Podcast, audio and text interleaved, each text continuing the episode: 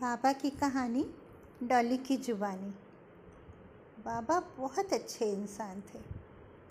टोपी लगाते, धोती कुर्ता पहनते और बहुत साधारण ढंग से रहा करते थे। कभी ज़ोर से नहीं बोलते थे। वो हाथरस के थे और किसी काम के सिलसिले में अकोला और अमरावती गए थे। वहाँ उनको थोड़े दिन रहना पड़ा था। वहाँ के किस्से बड़े मज़े ले लेके सुनाते थे? बोलते थे, बाज़ार गया कुछ लाने? तो देखा कि मुड़ी चना मिल रहा है। तो मैंने कहा, कैसे दिया?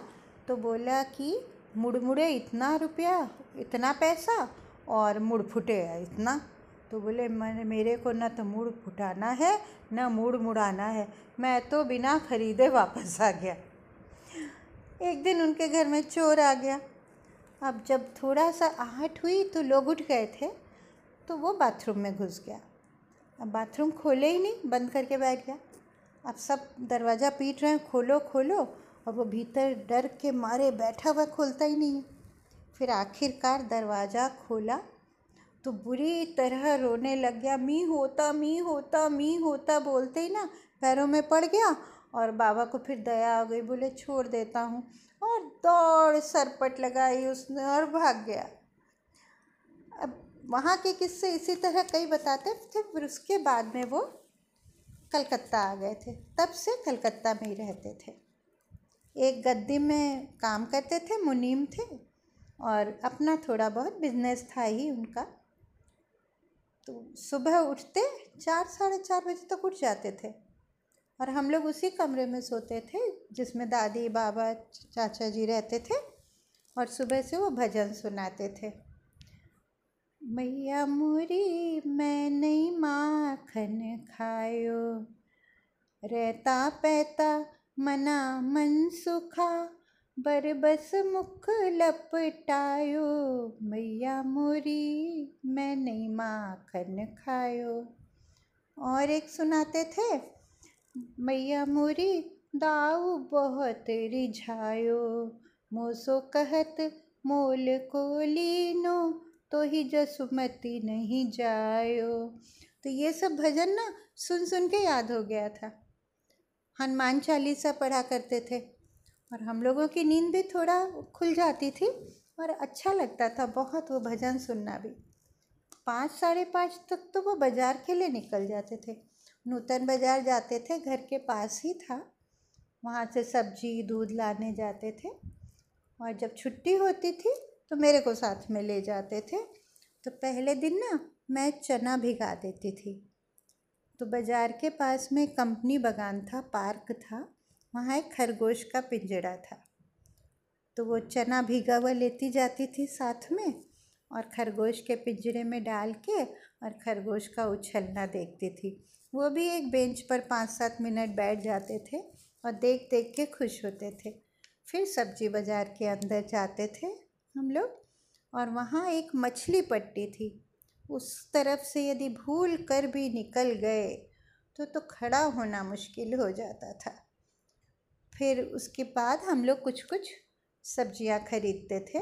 जब मैं जाती थी तो वो बहुत सारे फल खरीदते थे, जैसे जामुन है आम है, चूसने वाला आम खास करके लेते थे, टमाटर लेते थे ताल सांस लेते थे मतलब जो जो फल आराम से खाया जाता है वो सब लेते थे और फिर हम लोग घर आते थे। घर आते आते बाबा थक जाते थे तो मैं उनके हाथ से थैला ले लेती थी। एक थैला तो मैं लेके संग में आ जाती थी, जिससे उनको ज़्यादा नहीं उठाना पड़े, पर घर आते ही ना उनके हाथ से लेके रख देती थी और फिर बाद में रसोई में ले जाती थी। बाबा आने के बाद थोड़ा सा आराम करते थे, फिर उसके बाद उनको नहाने के बाद में वो दूध और नाश्ता लेते थे। तो ये सब काम में दूध मैं ही ला के उनको दे देती थी, नाश्ता भी ला के दे देती थी तो उनको बड़ा अच्छा लगता था। उनका थोड़ा सा भी काम कर दो ना तो इतना खुश होते थे कि पता नहीं क्या कर दिया मैंने। कभी कभी ना गद्दी भी ले जाते थे।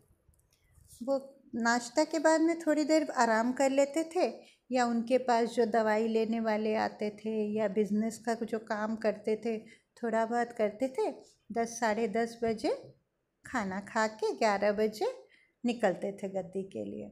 जब मेरी छुट्टी होती थी ना कभी कभी गद्दी ले जाते थे। गद्दी क्या थी? एक बड़ा सा हॉल था, उसमें गद्दे बिछे हुए थे। और मसनद लगा हुआ था और उसके बगल में एक स्टोर रूम था जिसमें बही खाते रखे रहते थे। तो वो बही खाते दरवान से मंगा के अपने पास लेते थे और काम करते थे। और मेरे को जब मेरे जाने वेदी संघ में लेके गए हैं तो बहुत सारा खाने पीने का थोड़ा थोड़ा दरवान से मंगा लेते थे, जिससे कि मेरा मुँह चलता रहे।